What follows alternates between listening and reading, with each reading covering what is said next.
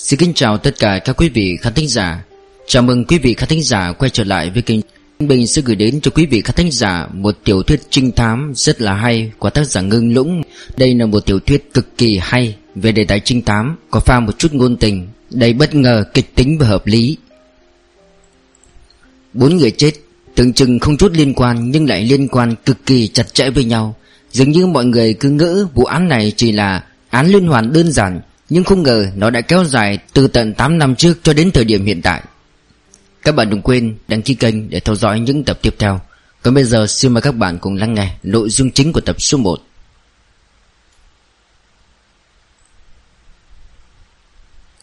Khi điện thoại reo, Lục Yên đang ngâm bình trong phòng tắm.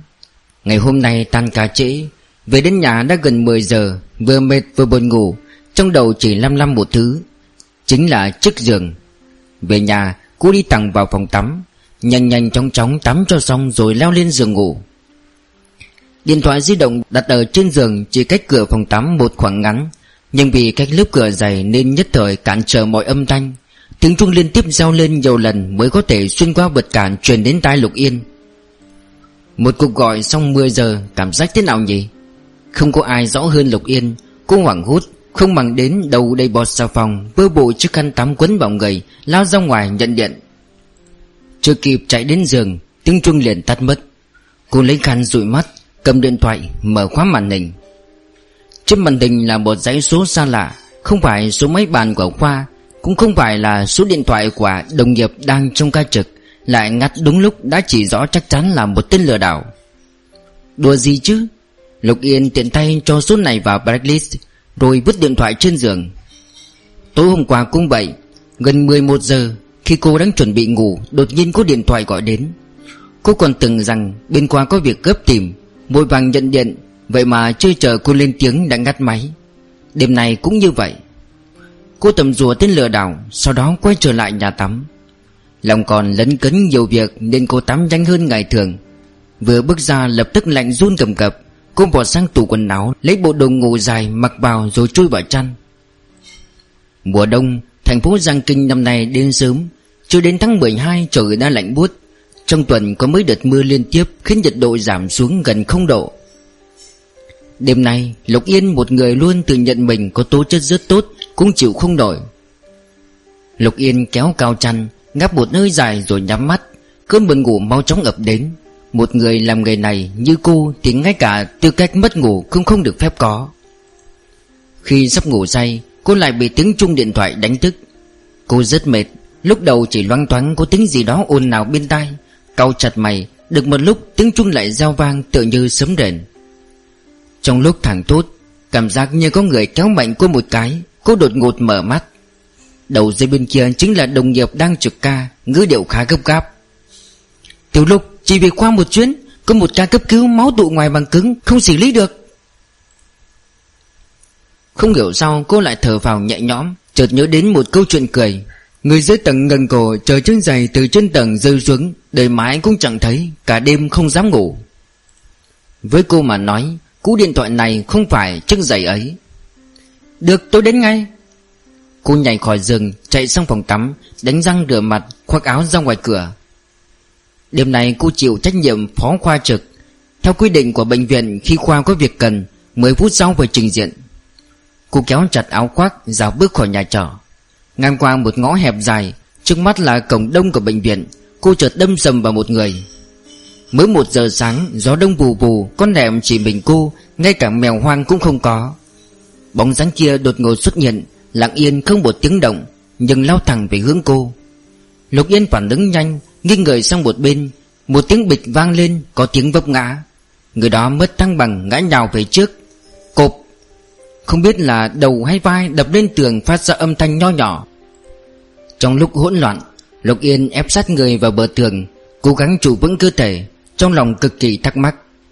Nửa đêm nửa hôm, sao phải gấp gáp như thế? Nhớ đến tin tức an ninh xã hội, Cô ngay lập tức đề phòng, lùi ra xa vài bước. Cứ như thế Cô nép mình chậm chậm tiến bước. Cổng bệnh viện kia rồi, Phía trước là phòng bảo vệ, Còn cách mấy trăm mét thôi. Chỉ cần cô gọi lớn, Bảo vệ nghe thấy động tính Sẽ chạy ngay đến. Cô ngừng lại một chút, Quay đầu nhìn đằng sau đầy cảnh giác. Bây giờ cô mới phát hiện đối phương là một cô gái. Lục Yên xứng người, Vốn dĩ đang tính bỏ chạy, Nhưng chợt khựng lại. Cô gái Lục Yên vừa va phải kia Có vẻ như bị thương khá nặng, Nếu như không may va phải đầu E rằng phải nhập viện để xử lý một chút. Cô không sao chứ? Lục Yên lên tiếng quan sát đối phương một lượt. Ngõ hẻm nhỏ hẹp, tối tăm, Cô gái nằm dưới chân tường không nhúc nhích.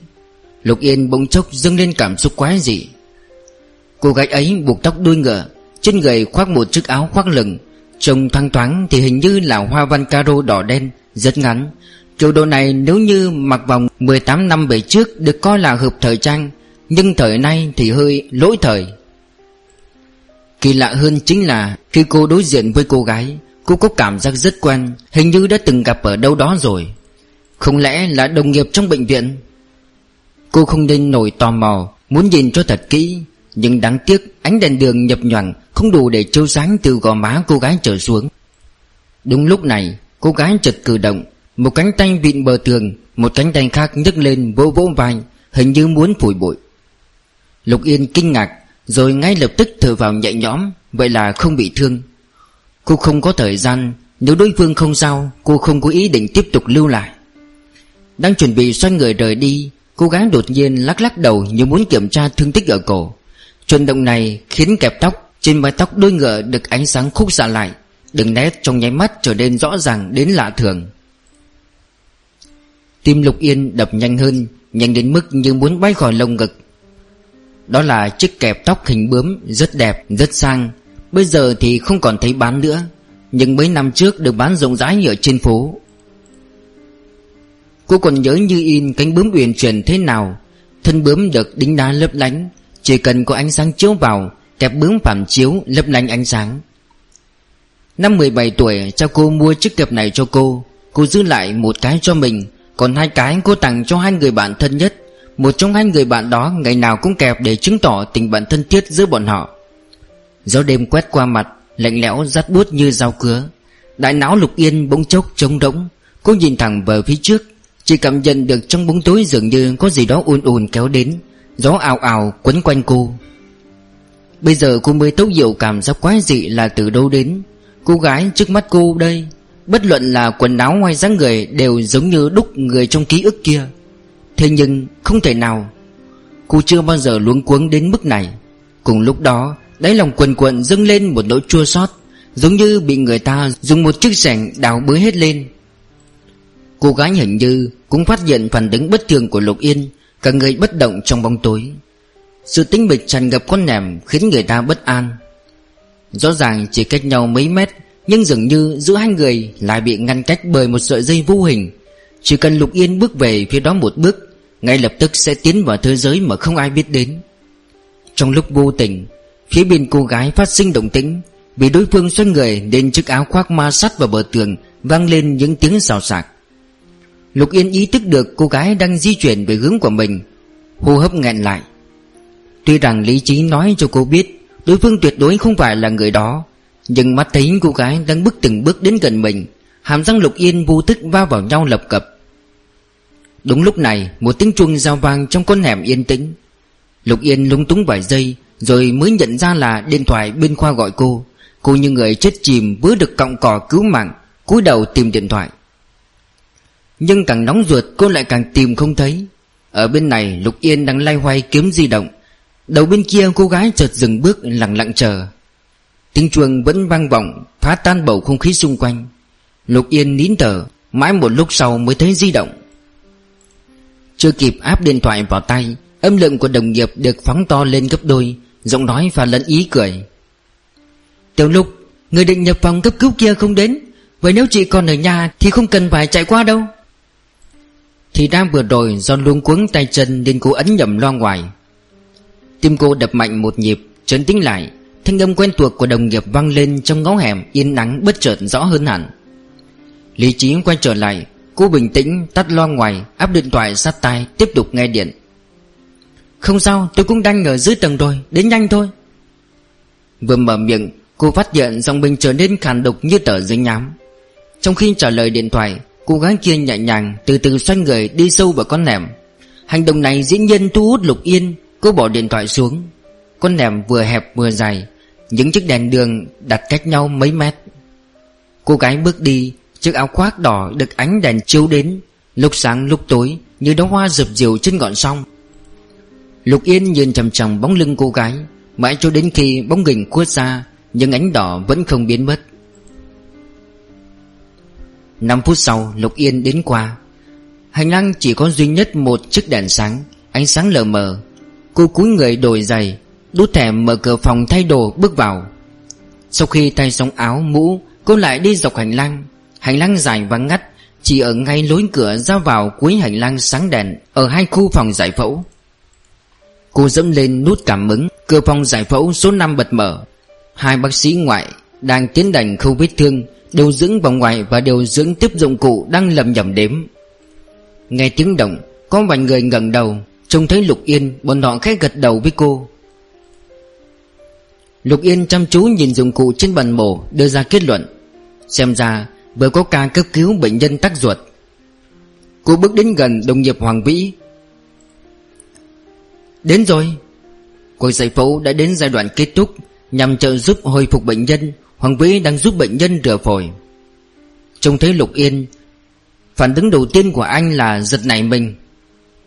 Sao sắc mặt khó coi vậy? Lục Yên miễn cứng trả lời. Không sao, đi vội quá. Hoàng Vĩ nhìn chăm chăm đôi mắt Lục Yên, Ánh mắt biểu lộ sự quan tâm. Anh ta và Lục Yên là huynh muội đồng môn, Hai người đều là sinh viên y khoa hệ 8 năm, Lại có cùng chủ nhiệm khoa. Sau này vì giáo sư gần đến tuổi về hưu, Nên cũng không chịu trách nhiệm đào tạo khóa hệ 8 năm nữa. Tính ra, Lục Yên chính là sư muội nhỏ nhất. Vì vậy trong công việc, Anh ta âm thầm chăm sóc Lục Yên Đêm này nếu như không phải anh ta không thể tự giải quyết, Anh ta sẽ không gọi điện thoại cho cô. Thật sự không có chuyện gì sao? Thật mà. Lục Yên cười cười chuyện đề tài. Đúng rồi, Hoàng Sư Huynh Sắt Bách đang giải phẫu gì vậy? Phẫu thuật nội soi khẩn cấp, Nhưng vẫn còn đang thảo luận. Bệnh nhân chưa vào phòng giải phẫu. Vừa nói Mấy trợ thở biểu hiện đường cong chứng tỏ người bệnh đã có thể tự thở. Hoàng Vĩ không chú ý đến Lục Yên nữa, Hết sức tập trung nhìn chăm chăm vào màn hình, Bắt đầu theo dõi diễn biến của bệnh nhân. Lục Yên nhẹ nhàng lên tiếng. Su anh làm đi, Em qua phòng giải phẫu sát bên cạnh chuẩn bị. Điều dưỡng vòng ngoài, Lưu Nhã Quyên nghe vậy liền ngẩng đầu nhìn Lục Yên. Bác sĩ Lục, Chị không cần phải vội, Bên phụ khoa mới có điện thoại nhắn bệnh nhân vẫn còn đang do dự, Không biết nên tiếp tục trị liệu hay giải phẫu. Chắc phải cả tiếng nữa mới đưa lại đây. Hơn nữa ở bên tôi, Điện thoại phó phụ trách ca vẫn chưa gọi được. Điện thoại phó phụ trách ca vẫn chưa gọi được, Lục Yên khẽ kinh ngạc. Cho dù là bác sĩ hay điều dưỡng, Chỉ cần ở trong nhóm trực thì nhất định phải mở điện thoại 24 trên 24 Nếu không liên lạc được, chắc chắn sẽ bị truy cứu trách nhiệm. Từ lúc cô đi làm đến nay, Chưa bao giờ nghe chuyện điện thoại phó phụ trách ca không liên lạc được. Cô nhìn ra được vẻ mặt Lưu Nhã Quyên khá lung túng, Cô chẳng hỏi nhiều, chỉ gật gù. Với tôi qua phòng nghỉ. Thời điểm phẫu thuật kết thúc, Trợ lý điều dưỡng tầm khoảng 20 tuổi vừa vặn đi vào, Vừa đi vừa nói. Chị Lưu, Điện thoại của Điều dưỡng Uông vẫn chưa liên lạc được, Điện thoại bàn cũng không ai nhận máy.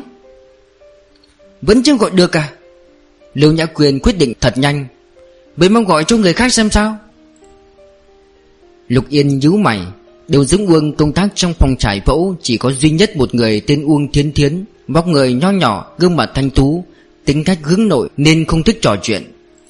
Trong ấn tượng của cô, Uông tiên tiến rất nhát gan, có trách nhiệm trong công việc, Không phải là người lơ lại nhiệm vụ.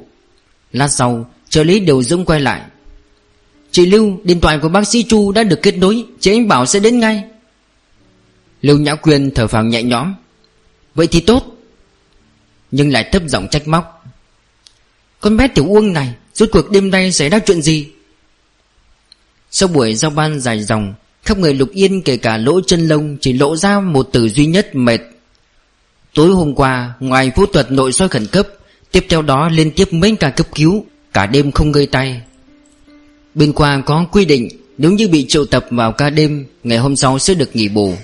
Sau khi thay quần áo, Cô chào hỏi đồng nghiệp rồi xuống ca về nhà.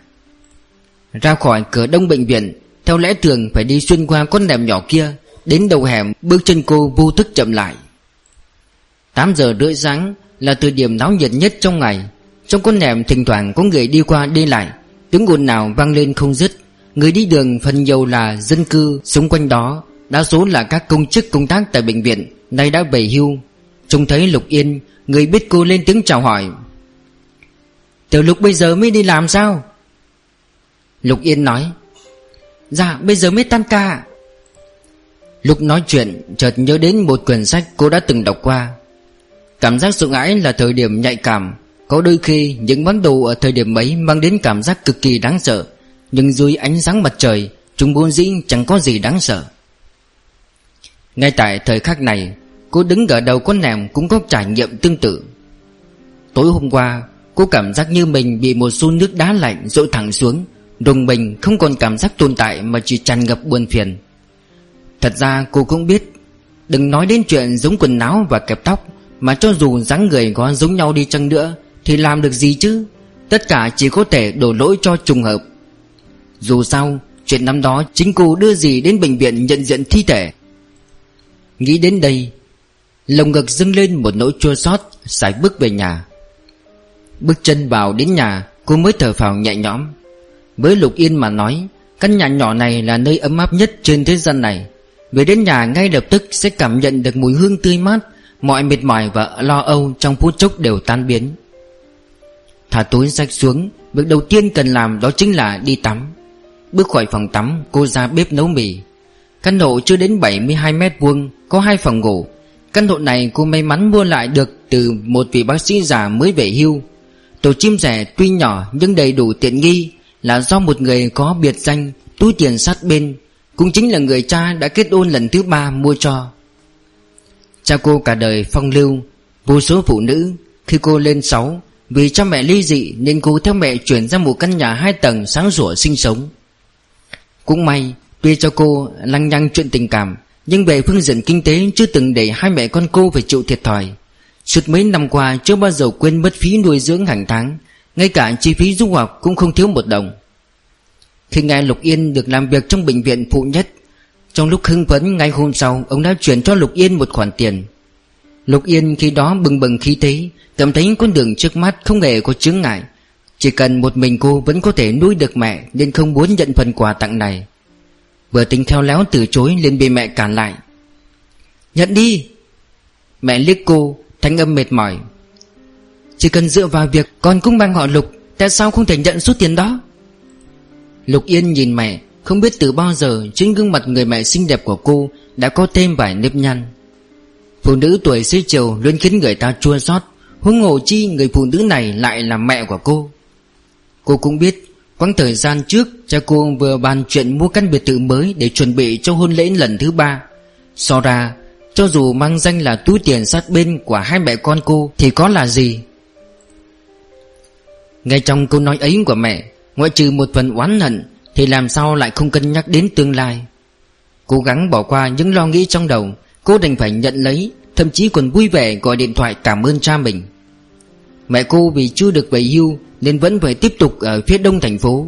Còn cô để thuận tiện trong công việc Nên tiến hành sửa sư căn nộ rồi dọn về đây.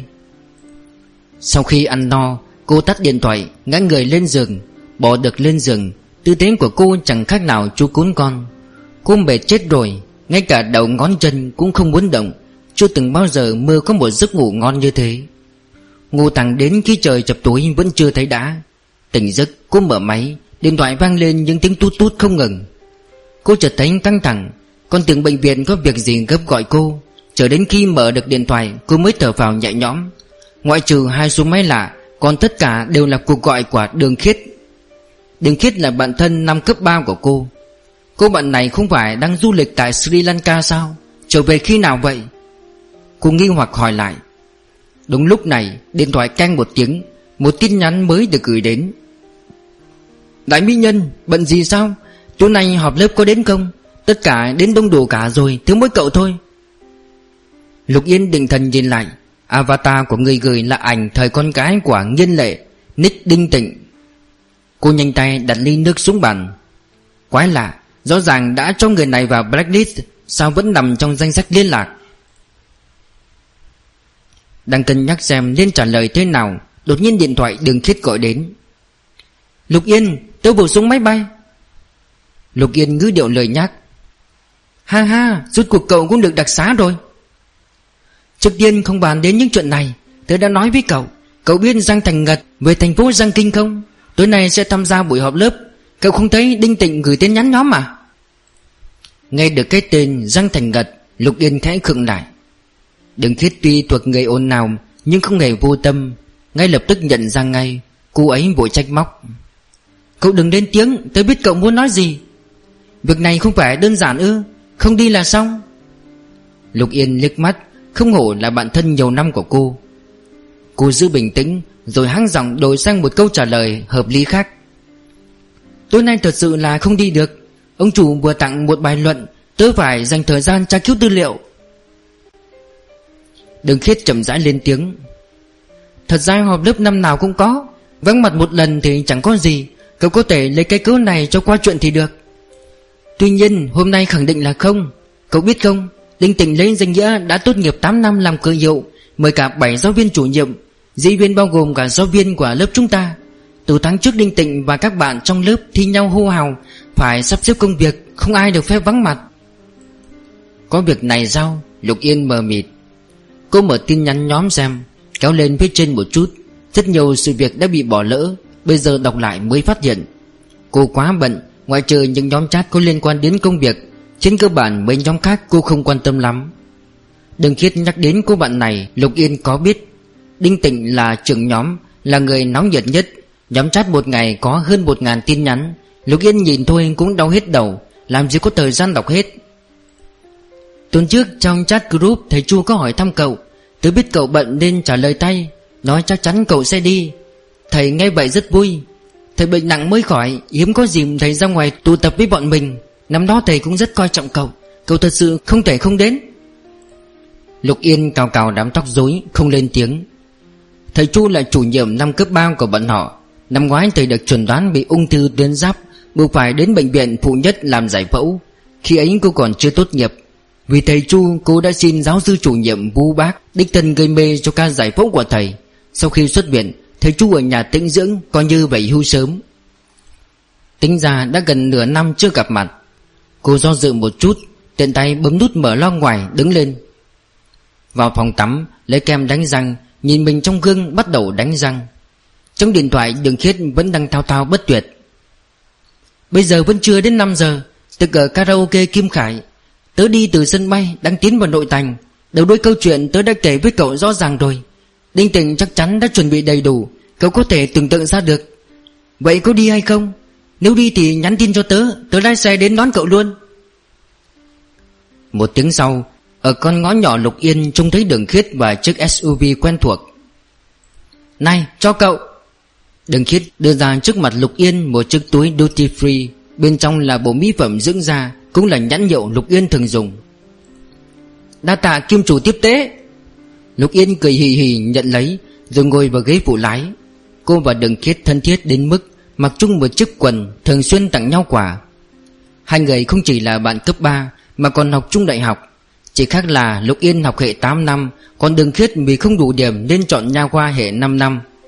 Tốt nghiệp chính quy, Đường Khiết không thi nghiên cứu sinh Mà công tác tại một trung tâm nha khoa tư nhân, Làm được một năm thì cô ấy xin được giấy phép hoạt động.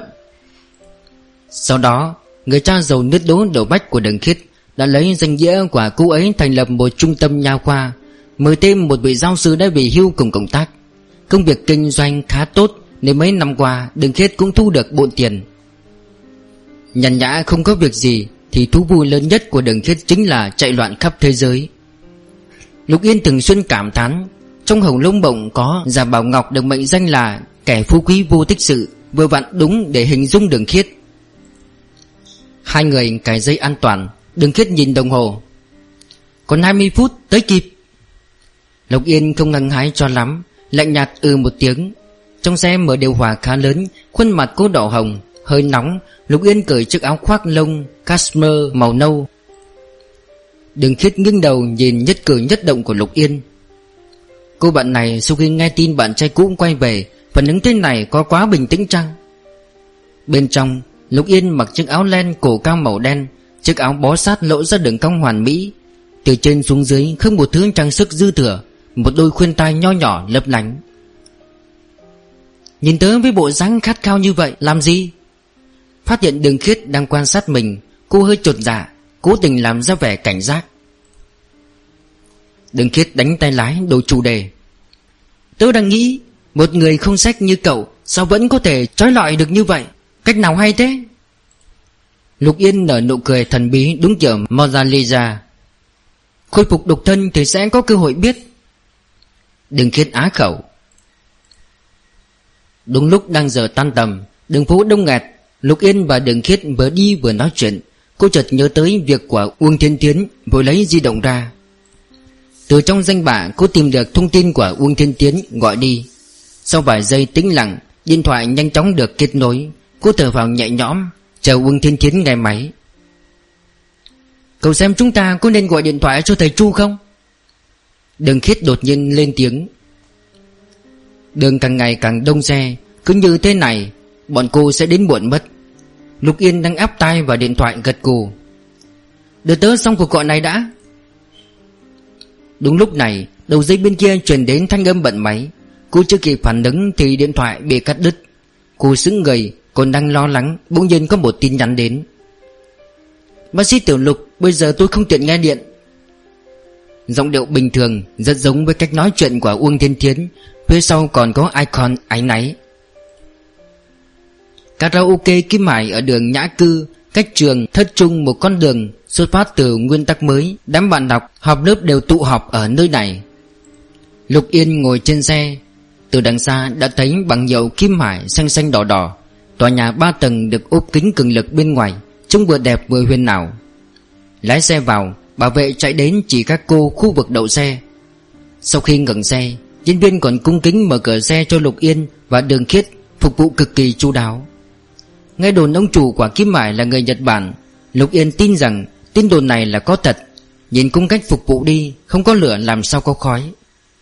Đi xuyên qua bãi đỗ xe, Hai người đến cửa chính bước vào trong. Khách cứ nối đuôi nhau không dứt, Nhưng trong tầm mắt của hai người, Bọn cô toàn là người xa lạ, Không có bạn bè. Tuy rằng đã nhắn kêu đến trễ một chút, Nhưng bọn cô đã chậm mấy phút, Chắc chắn vào đó thế nào cũng bị phạt vài ly rượu.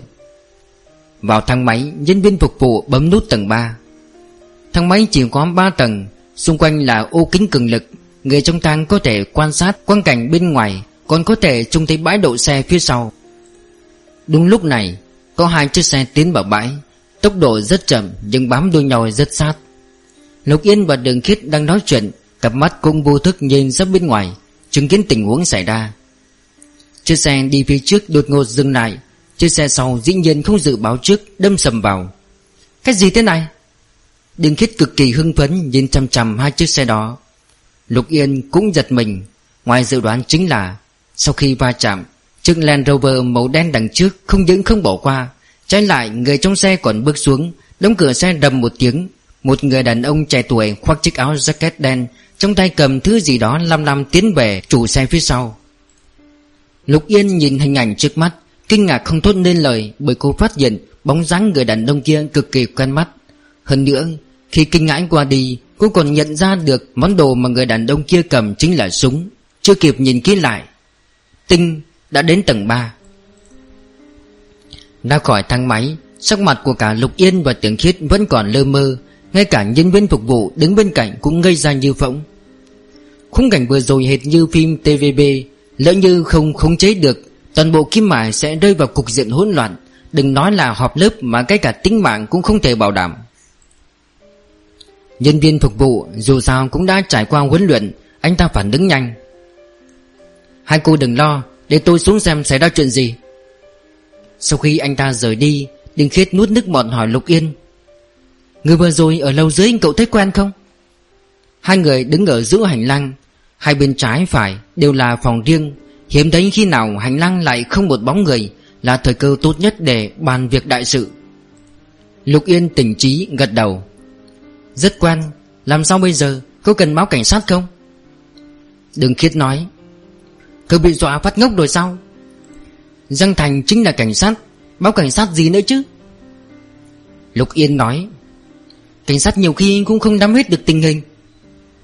Bỗng nhiên trong phòng khách bên trái mở ra Tiếng ca hát đinh tai nhức óc cũng theo đó truyền ra ngoài.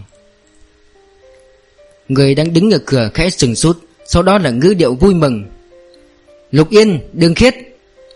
Bọn cô khựng lại một chút Rồi nhận ra đối phương chính là Lưu Cần. Người này là phó chủ tịch hội học sinh Là lớp trưởng A6 Ham muốn lớn nhất của cậu ta chính là Liên kết tình cảm giữa các bạn học cùng trường Là người cực kỳ nhiệt tình. Hầu như họp lớp hàng năm đều do cậu ta chủ trì sắp xếp. Sau tiếng gọi của Lưu Cần Lập tức thu hút tất cả sự chú ý của mọi người bên trong.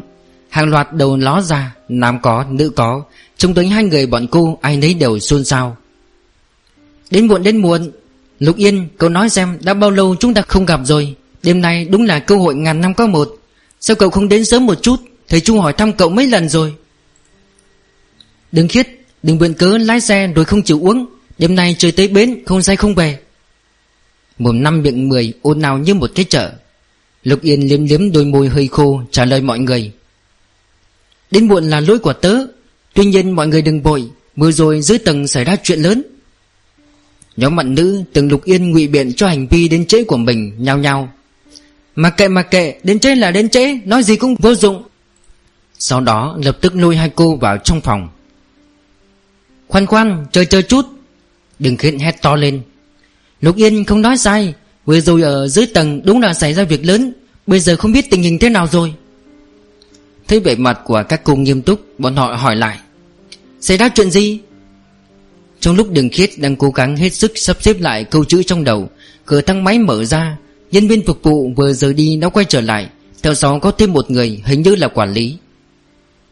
Chính xác là các cô ấy.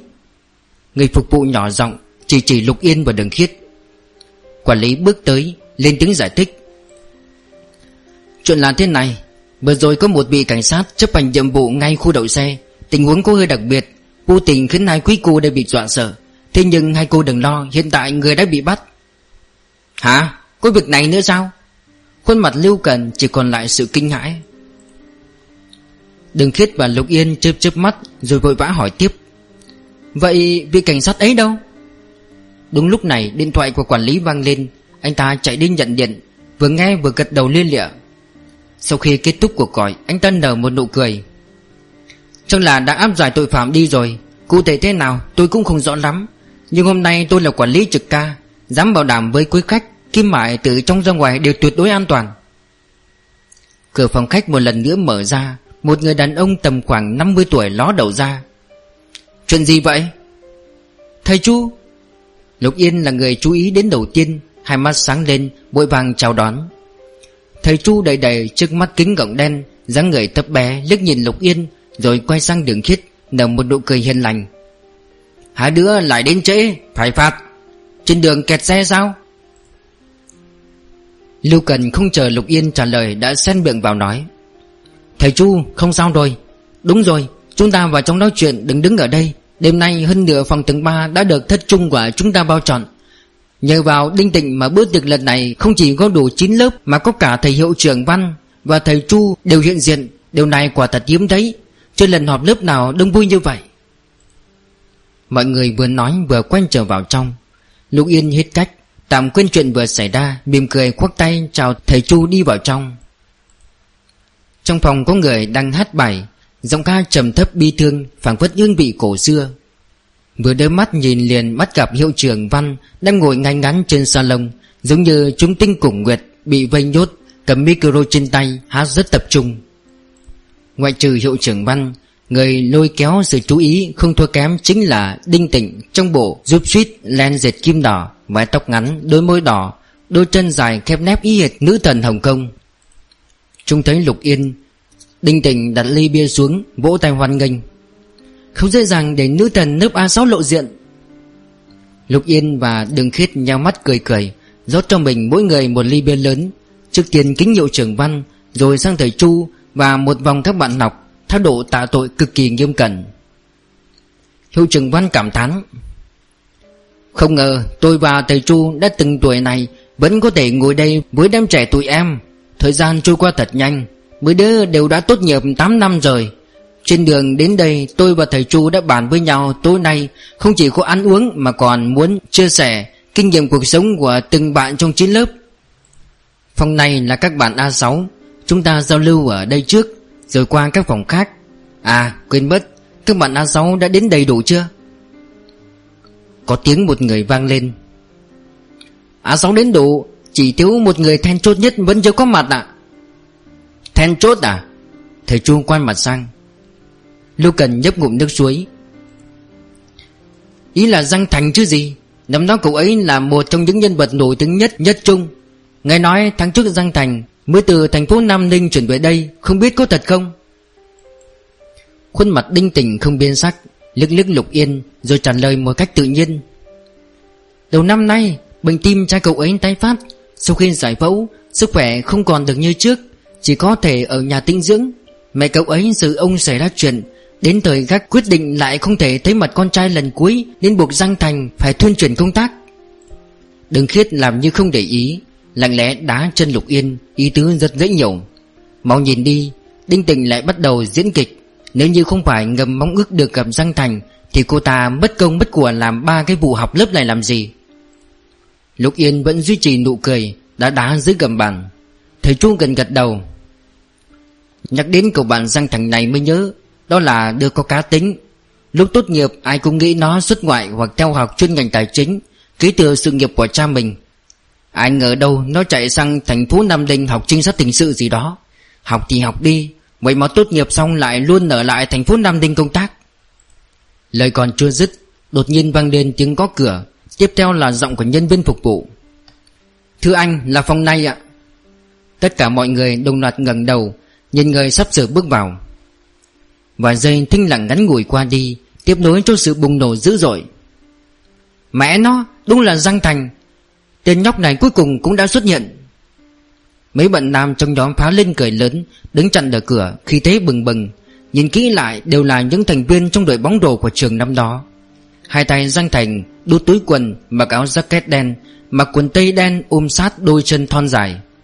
Đinh Tịnh là người nhiều biểu cảm nhất. Cô ta đứng bật dậy, mỉm cười nhìn về phía cửa. Hàn huyên hai ba câu, Giang Thành mới tiến vào trong, Đi về với hiệu trưởng văn và thầy Chu, Nở một nụ cười ái náy. Chào các thầy, Xin lỗi, vừa rồi xảy ra chút việc. Đừng khiết đang ăn khoai tây chiên Nhào mắt đánh giá Giang Thành. Thật lòng đừng khiết không hiểu vì sao Năm đó Lục Yên và Giang Thành chưa tay. Nhưng Lục Yên là bạn thân của cô, Dĩ nhiên đừng khiết phải bênh bạn mình. Do đó, phần sai nhất định là do Giang Thành. Đôi mắt lạnh nhạt đánh giá người đàn ông này, Ánh mắt đầy soi mói. Kết quả sau khi nhìn chằm chằm đối phương vài giây, Càng nhìn càng tức. Mẹ kiếp, Đại soái vẫn là đại soái, Mấy năm không cảm vẫn là viên kim cương trói mắt. Giang Thành vừa đến, Mục tiêu mọi người đương nhiên sẽ rời đi. Trong phòng này đa số đều là các bạn học A6 Giang Thành là A3 Theo lý thuyết, Anh phải xuất hiện ở phòng khác. Tuy nhiên ngoài lý do thứ nhất là do hiệu trưởng Văn ở đây, Thì cũng bởi vì chỗ này tụ tập anh em trong đội bóng rổ Mọi người kéo Giang Thành ngồi xuống sofa phạt rượu. Cũng khó trách bạn bè hành động như vậy. Từ sau khi Giang Thành đến thành phố Nam Ninh Thì không còn tin tức Họp lớp hàng năm anh chưa từng lộ diện. Ngoại trừ việc vui mừng khi gặp nhau Thì phần nhiều là tò mò. Đường khiết vẫn cố gắng giữ bình tĩnh, Không quan tâm đến náo nhiệt ở xung quanh, Cũng chẳng tụ vào nhóm đó. Cô không nói gì, Dồn hết mọi tâm tư vào Lục Yên, Quay đầu nhìn về phía Lục Yên. Trời, Số cô bạn này, Quả cô lại vẫn có thể ngồi yên một góc Đềm tính ăn trái cây Tự như một chú mèo ngoan ngoãn như thế được. Không phải Lục Yên không trông thấy ánh mắt, Hận không thể mai sắt thành kim quả đường khiết, Nhưng cô không có dự định phản hồi lại. Địa trái cây này rất ngọt, Không có quả chua, Từ trước đến nay chưa bao giờ ăn được thứ trái cây tươi ngon đến vậy. Nên Lục Yên hoàn toàn chìm đắm trong đĩa trái cây đó, Ăn rất chăm chú. Đường khiết trừng mắt vài lần, Lục Yên vẫn không nhúc nhích. Hết cách, cô ấy đành phải rơi sự chú ý sang Giang Thành. Sau một loạt các câu khen ngợi, Hiệu trưởng văn hòa ái nhìn Giang Thành. Bây giờ trở về đây dự tính công tác trong bộ nào? Hay vẫn làm trinh sát hình sự? Giang Thành uống một hớp bia. Vốn vốn dĩ được điều về phân cục An Sơn ạ. Khu An Sơn, Lỗ tai đừng khiết giật giật. Chẳng phải là cùng khu với bệnh viện của Lục Yên, nhà cô sao? Đừng tịnh mỉm cười. Hiệu trưởng, Giang Thành biểu hiện cực kỳ xuất sắc trong công việc. Ở thành phố Nam Ninh còn lập được hai chiến công lớn. Trước khi điều đến thành phố Giang Kinh đã là đội phó. Dường như muốn nhận được sự khẳng định, Cô ta liếc sang Giang Thành. Đúng không, Giang Thành? Hai từ Giang Thành vừa nhẹ vừa êm Dường như hàm chứa bao nhiêu tâm tư ám muội Không thể nào diễn tả. Mọi người đưa mắt nhìn nhau ngầm hiểu. Cha của Đinh Tịnh và cha Giang Thành có chút quen biết, Lại được học cùng lớp A3 Tâm tư của cô ta với Giang Thành thế nào mọi người đều biết.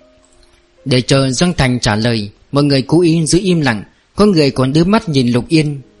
Lục Yên không hề hay biết, Ăn quá nhiều hoa quả, Cô bỗng nhiên buồn đi vệ sinh. Thầy Chu đột ngột lên tiếng Thật ra ông không hề phát hiện bầu không khí ám muội quanh mình, Hỏi Giang Thành bằng giọng điệu thân thiết. Phân cục An Sơn Tiểu Giang, Gần đây bên cục có chỗ trống sao? Thầy nghe nói hệ thống công an không dễ dàng Trong việc điều động nhân sự. Giang Thành nhìn thầy Chu cười cười. Mấy phân cục trong thành phố Giang Kinh không có chỉ tiêu, Nhưng trùng hợp đợt trước phân cục An Sơn có một vị tiền bối Vì lập được đại công nên được đề bạt lên cấp cao hơn. Hiện tại chức vụ của ông ấy vẫn chưa có ai thay thế. Đúng lúc có chỗ trống nên em xin vào Hiệu trưởng văn giáo huấn. Em tuy là người thuộc thành phố Giang Kinh, Nhưng thay đổi hoàn cảnh công tác, Em vẫn cần thời gian để thích ứng. Nếu em không chế mấy người như chúng tôi đây rông dài, Có việc gì đều có thể tâm sự với các thầy. Thế nhưng thầy rất tin tưởng em. Năm đó em dẫn dắt đội bóng rổ đạt được giải quán quân toàn thành. Đã bao năm trôi qua Nhưng thầy vẫn không quên được phong thái khi đó. Thầy đợi em lập công một lần nữa Rạng danh cho trường chúng ta. Đừng khiết ngay đến đây Chỉ muốn ngáp giải ngáp ngắn.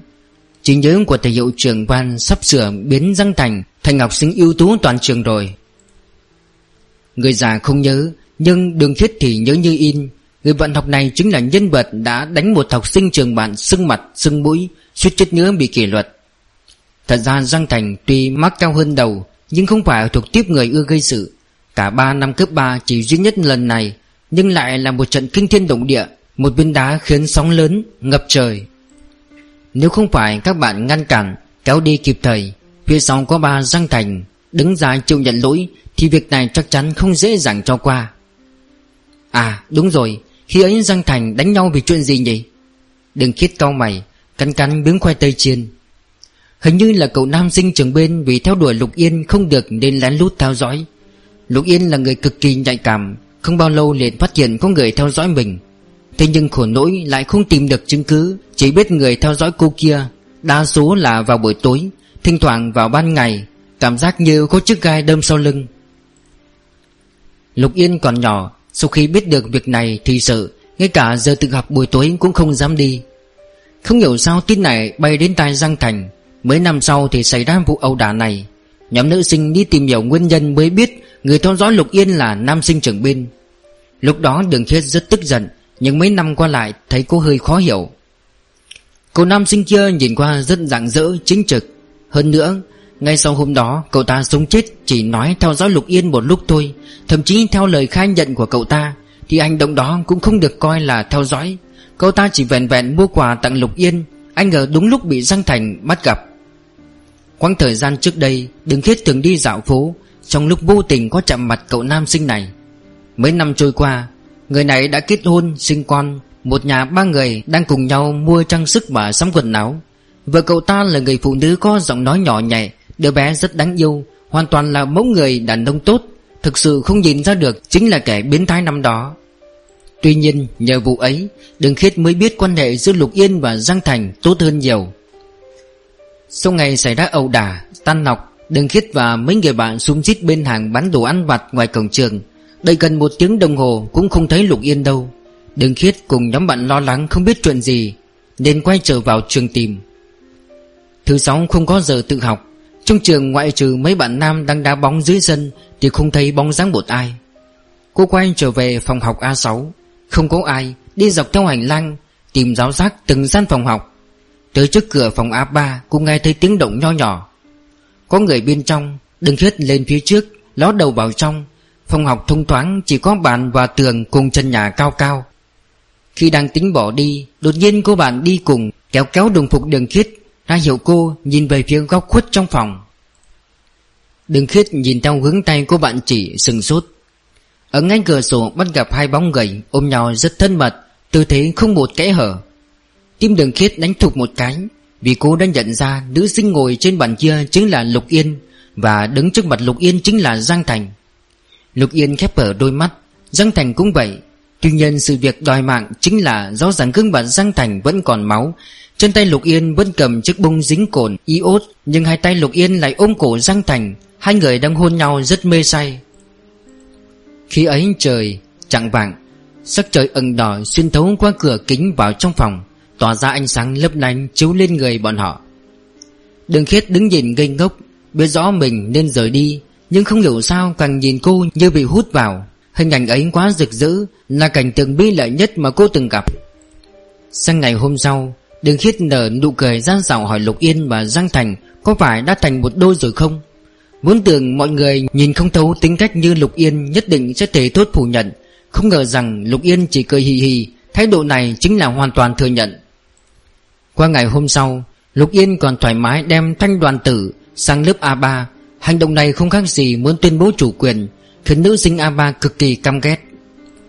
Nhắc lại chuyện cũ, Đừng khiết lại một lần nữa tức muốn xì khói. Cô chừng mắt nhìn Lục Yên đang ngồi trong góc. Không biết rốt cuộc hai người này xảy ra chuyện gì. Nữ sinh dám yêu dám hận kia đâu mất rồi. Vừa nhắc đến trận bóng rổ giao hữu giữa các trường cấp 3 trong thành phố Giang Kinh, Cả phòng lập tức náo nhiệt hẳn lên. Ánh đèn sáng đến chói mắt, Tiếng giao hộ ầm mỹ những cậu nam sinh người đầy mồ hôi trên sân bóng rổ, Tất cả đều là những hồi ức tươi đẹp nhất. Bất luận là thời điểm nào, Khi nhắc lại đều mang đến cảm giác cực kỳ hưng phấn. Nói đến năm đó, Thành viên đội bóng rổ hào hứng hơn, Bắt đầu kể hết chuyện này đến chuyện khác. Khi ấy, bao nhiêu nữ sinh len lén lút lút đưa đồ ăn, nước uống cho các thành viên trong đội, Đặc biệt cho Giang Thành là nhiều nhất. Cứ sau mỗi buổi luyện tập, Đồ ăn vặt của Giang Thành lại trồng chất như núi. Nhắc đến đây, nhóm Lưu Cần ước ao. Giang Thành, Cậu là tên nhóc có vượng khí hoa đảo nhất trong nhóm. Bọn con gái lén la lén lút Nhất tư tình trong ngăn kéo cậu. Còn cô bạn nào gan to thì thằng từng tỏ tình ngay trước mặt. Tớ còn nhớ sau khi thành lập đội cổ động viên, Hầu như hơn nửa thành viên đều đăng ký là vì cậu. Lục Yên lặng lặng thả trái cây xuống bàn.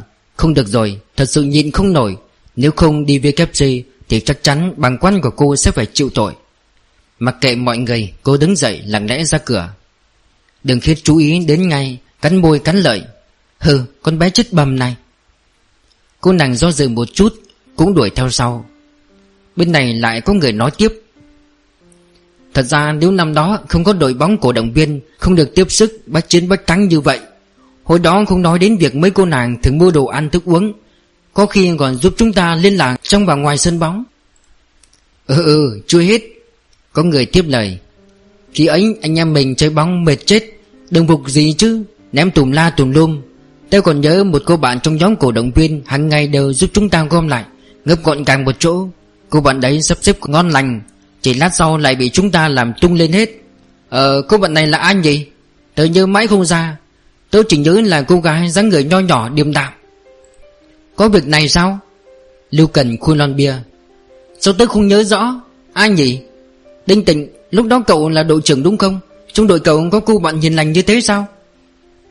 Đinh Tịnh còn chưa trả lời, Cô bạn ngồi bên cạnh Đinh Tịnh, Tên Lý Dài lộ ra vẻ mặt sợ sệt. Liêu Cần, cậu đừng nói. Cô bạn đấy không phải lớp A6 sao? Chính là người không thi đỗ đại học, Nhảy sông tự sát đấy. Liêu Cần khựng lại. Lúc sau ngữ điệu có phần u buồn. À Đặng Mạn. Một sự tĩnh lặng không tin bao phủ không gian. Ngay cả hiệu trưởng Văn và thầy Chu Cũng mang theo nét mặt đau xót. Lát sau, Lý Giai nói tiếp, Giọng điệu run đẩy sợ hãi. Tớ còn nhớ Khi gia đình cậu ấy cử hành lễ truy điệu. Toàn bộ 9 lớp đều tham dự lễ tang. Đúng rồi, Cô bạn này hình như rất thân với Lục Yên, Bình thường hay thấy bọn họ đi cùng nhau. Nghe nói sau lễ tang, Lục Yên vì đau buồn mà phát bệnh. Chu Chi Thành gỡ chiếc mắt kính gọng đen xuống, Lấy khăn tay xoa xoa trong kính. Một lúc sau, nở nụ cười phá vỡ sự tĩnh lặng. Các bạn, Nhắc đến việc này, Ngay cả các thầy cũng đau lòng. Hiếm khi được tụ tập bên nhau, Đừng nhắc đến vấn đề này nữa. Chúng ta còn rất nhiều chuyện vui mà. À Lục Yên và Dương Khiết đâu? Vừa nãy còn thấy ở đây mà. Đinh Tịnh liếc Giang Thành. Trong phòng ánh đèn mờ tối, Nhưng anh vẫn là người nổi bật nhất. Anh Tuấn đến lóa mắt. Tuy nhiên sắc mặt không còn hòa nhã như lúc mới bước vào. Cô ta rời tầm mắt, Nhìn thấy Chu khen nở một nụ cười. Hai bạn đấy chắc là đi toilet thôi ạ. Thầy Chu thổn thức. Mấy năm qua những đứa nhóc này đều đã thay đổi, Như Lục Yên đây thôi. Sau khi thi đại học, Tính cách đã thay đổi rất nhiều. Khi còn ngồi trên ghế nhà trường, Con bé tuy không phải là học sinh năng phát biểu, Nhưng với các hoạt động trong trường đều tham gia rất nhiệt tình, Là đứa có cá tính. Bẵng qua mấy năm không biết xảy ra việc gì, Mà họp lớp không thấy tới, Cũng không thích liên lạc với bạn bè, Giống như quy ẩn giang hồ Không biết có điều gì khúc mắc hay không. Một nữ sinh khác cũng ngồi bên cạnh Đinh Tịnh cười cười. Thầy Chu, Thầy lo xa rồi. Lục Yên là người học hành cực điên cuồng. Vì vậy, còn bận hơn những bạn học khác nhiều. Hơn nữa, mấy năm qua, Người theo đuổi cậu ấy đếm không xuể. Cuộc sống rất phong phú, Không chắc còn thời gian nghĩ đến những người bạn học này. Thời điểm học đại học không nói, Năm nay không phải thuận lợi Được vào công tác ở bệnh viện phụ nhất sao? Em còn nghe khá nhiều bác sĩ nam Trong đó cũng theo đuổi Lục Yên. Mấy bữa trước tụi em đi dạo phố, Còn thấy người lái chiếc Jaguar Đến đón cậu ấy đi làm nữa cơ. Đúng không Đinh Tịnh? Đinh Tịnh chớp chớp mắt. Tớ không nhớ, chắc là cậu nhìn nhầm rồi. Cô gái kia lắc đầu nguyên quẩy. Không phải đâu. Cô ta còn muốn nói tiếp. Đúng lúc này Đừng Khiết đầy cường bước vào. Câu nói vừa rồi của cô ta Đừng Khiết nghe không sót một chữ. Đừng Khiết lập tức quay sang Đinh Tịnh cười lạnh. Tớ từng ngay gặp Lục Yên. Sao tớ chưa từng biết qua việc này? Còn chiếc xe Jaguar Lưu Vũ Khiết. Tớ nghĩ cậu đừng làm kế toán nữa. Truyền hẳn về tranh vẽ biếm họa đi, Chắc chắn sẽ nổi tiếng. Sắc mặt Lưu Vũ Khiết đỏ ửng vì tức, Nhưng không dám đối đầu với đường khiết. Không thấy Lục Yên theo sau đường khiết, Cô ta cười gằn. Trên đời này, người giống người có rất nhiều, Chắc ngày hôm đó tôi nhìn lầm. Tuy nhiên, những năm vừa qua, Người theo đuổi Lục Yên cực kỳ nhiều, Mọi người ai nấy đều rõ như ban ngày. Cô ta còn chưa dứt lời, Micro đột nhiên hú lên thanh âm quái dị, Xuyên tủng bằng tai mọi người. Cậu bạn to xác ôm chặt hai tay, Quay sang người đang nghịch chiếc micro hét to. Mẹ kiếp, Giang Thành, Cậu làm cái con mẹ gì vậy?